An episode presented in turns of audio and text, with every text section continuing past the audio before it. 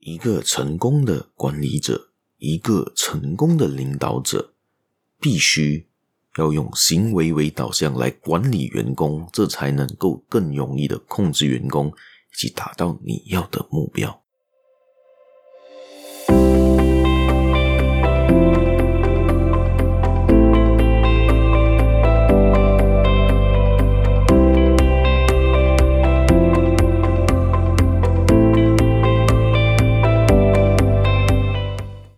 大家好，欢迎大家今天来到这个犹太小故事这个 Podcast 这个节目啦。我是小叶，在这里跟大家说一声早安、午安、晚安。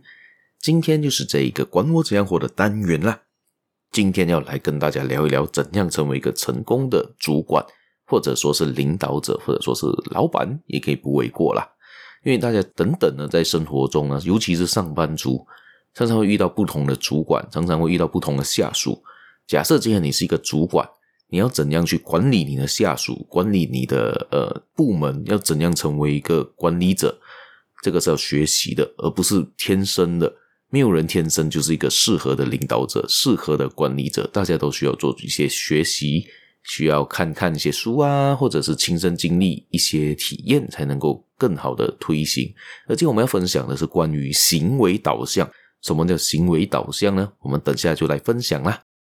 在开始分享之前呢，大家别忘了继续收听、继续订阅、继续分享出去给你的亲朋好友，也别忘了呢，去我的粉丝团，好像在 Facebook、Instagram、YouTube、TikTok、小红书等等等等的，大家可以都可以找得到我啦。大家也可以在 Spotify 里面 comment，也可以在 Mixerbox 上面 comment，可以 comment 呢，可以让我更了解你们在想些什么，对于我的节目有怎样的建议啦。谢谢大家，我们就开始今天这个分享啦。好，我们就来看看啦。今天的这个分享哦，主要呢是我在最近看的一本书，叫做《如果不会带团队，你就是一个人干老师》，好像是类似这样子的一个带的这样子的一个标题的一个书名。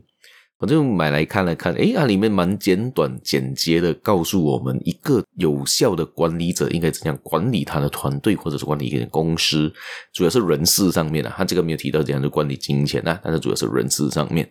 他提到的几个点我还蛮赞同的，不只是一昧的谩骂，或者是一昧的指责你的下属或者员工，这样子你就能能够拿到你要的结果。很多时候都需要做一些改变啊，员工当然也需要改变，然后当然最大的改变需要从主管开始做起。你由上梁不正下梁歪嘛，大家听过这个谚语嘛？如果假设你作为主管，你是他们的上梁，你上梁都不正的情况下，你要怎样要求下属呢？能做得好呢？好，首先呢，今天主要提到的是行为为导向。它整本书的核心概念基本上是分成三个啦，就我们再谈一谈什么叫行为为导向。第一个，行为导向的意思就是说，你要注重的人的是行为，而不是态度，那不是其他东西，而是他正确的行为。什么叫正确的行为？我们打一个很简单的比方。我们不以上班族作为例子，这个可能有点太模糊，而且每个人上班的情况都不一样。看见你是个工人，看见你是在一个工地里面做工上班，有可能你是文书文员，也有可能你是在外面跑动的一个司机，等等等等的。你们工作环境、工作态度、工作的情况、工作的文化都会不一样，所以比较难举例。我今天来做的这个例子呢，就以小孩子来作为例子。今天假设你要教一个小孩，大家都应该有面对过小孩的情况吧？可能不是你自己的孩子，又可能是你的亲戚的孩子啊、婴儿啊等等等等的。大家都知道，教小孩是一个很大的课程嘛。一样的，教员工其实也是一样。你要教一个小孩，我们打一个比方，就是说，小孩假设你要教他，嗯，去上厕所。我们讲小孩上厕所，教小孩上厕所是非常难的一件事情。为什么呢？第一个，你要你要确保他他会控制自己的尿，控制自己的屎尿，也就是说，到他们有时候很多不受控制，就是诶觉得我现在想上厕所就啊就上出来了，就小出来了，就大出来了，对不对？但这个，所以我们才有这个发明叫纸尿片嘛，方便处理嘛。因为他们很难控制，但是到达一个阶段之后，听得懂我们说的这些语言，或者听得懂我们要表达的意思的时候呢，就需要做一些教育嘛。要怎样教他们呢？我们想象中以前的父母亲是怎样教的？就他们突然间胡乱的大小便的时候，就会开始骂他。哎，怎么你那个这样子在这边大便，这边小便了？你是大概拿藤条出来了，就开始做打骂教育嘛？以前是这样子嘛？而过后有些人说爱的教育，就哦，要去面壁思过啦，要什么，都是一种做法。但是我觉得以这边的举例例子，他就不是用这两个方式来做这个决定，也做这个教导。他用的方式呢，是要给他很正确的行为指令。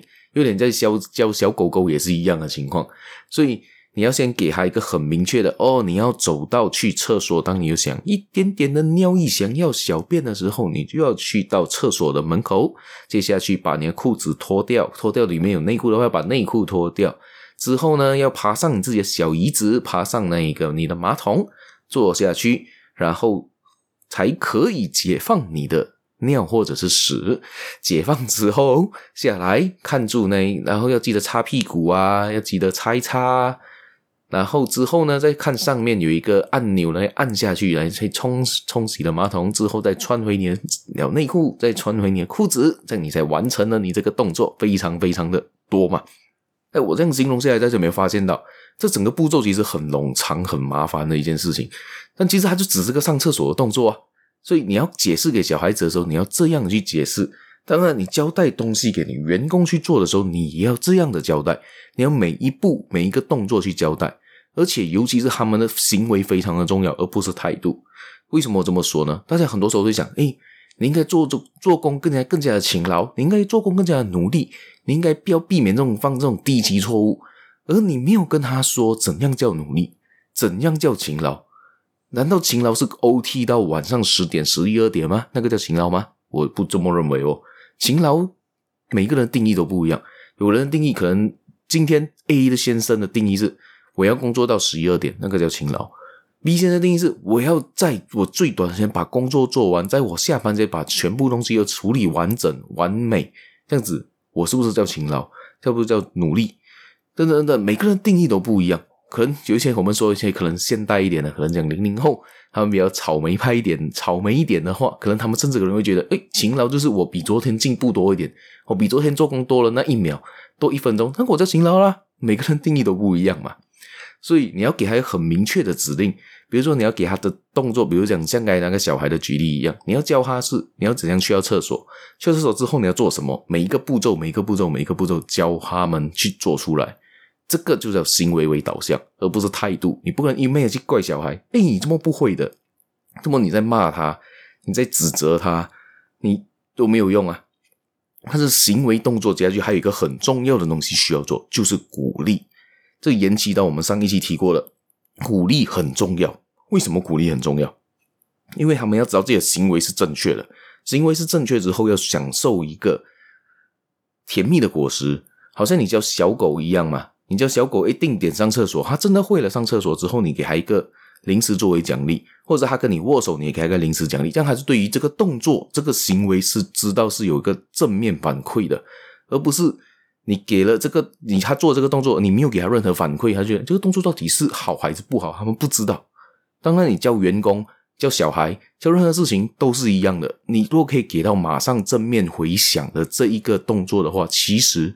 在他们的认知，在人的认知也好，在任何物种的认知都好，他们都会认为，诶，这个动作是会得到 positive，会得到正面回应，是被鼓励的，是可以继续做下去的，做下去会有更好的结果。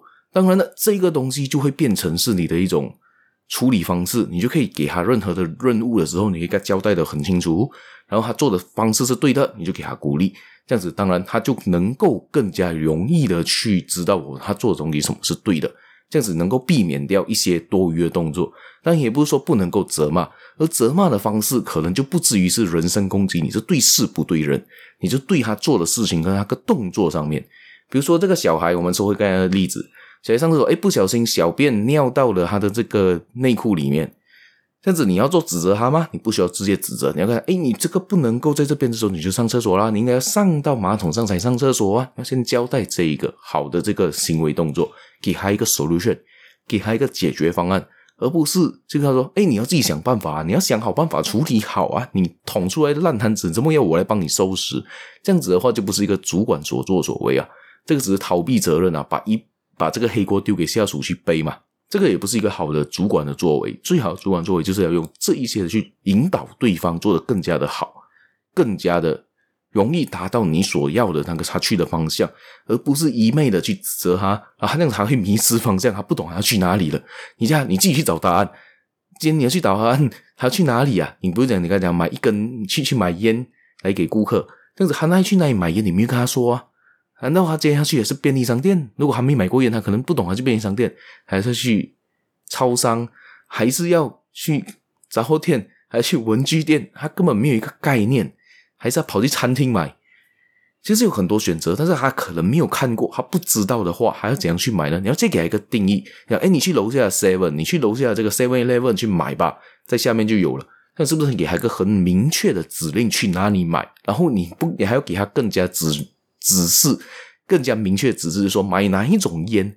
因为烟有分很多类型啊，每个人抽的烟也不一样啊，有冷烟呐、啊，他们讲有薄荷味道的啦，有红色的啦，有这个有那个啦。虽然我不抽烟，但我听过这些故事了啊。就他们需要有不同的这个指令，你要给他一个很明确指令，直接去买对的，这样子当然一步就到位了，你就不用再去诶买回来诶不对诶你要再去买过诶不对嘞，你要再买过，这样子不是浪费更多时间？他也很迷失，他也很迷茫，到底还要做的是什么？还要怎样去进步？你没有跟他说啊。OK，主管的功用呢，就是来管理员工。主管理员工的做法就是什么？最好就是鼓励他，引导他。去往他要去的方向，你也能容易达到你的业绩，容易达到你要的成果嘛。好，今天我们分享也就到这一边，那有兴趣的话，继续收听，继续订阅，继续分享出去啦。我们下一期继续聊一聊这个管理的部分啦。我还有其他的定义可以说一说。从那本书上，其实我看了蛮多不一样的例子，大家才可以在生活中快去实践看看。可能不一定是对下属。有可能是对你身边的同事跟身边的朋友，其实都是可以用一样的方法的。大家可以慢慢的摸索它中间的精髓、啊。所以这本书大家有兴趣也可以去找来看啦、啊。谢谢大家，我们下期节目再见啦。哦，大家别忘了在下面有一个链接，可以帮我做一个小额赞助了，叫 Buy Me a Coffee，那可以点进去就可以给我小额赞助。谢谢大家，我们下期节目再见啦，拜拜。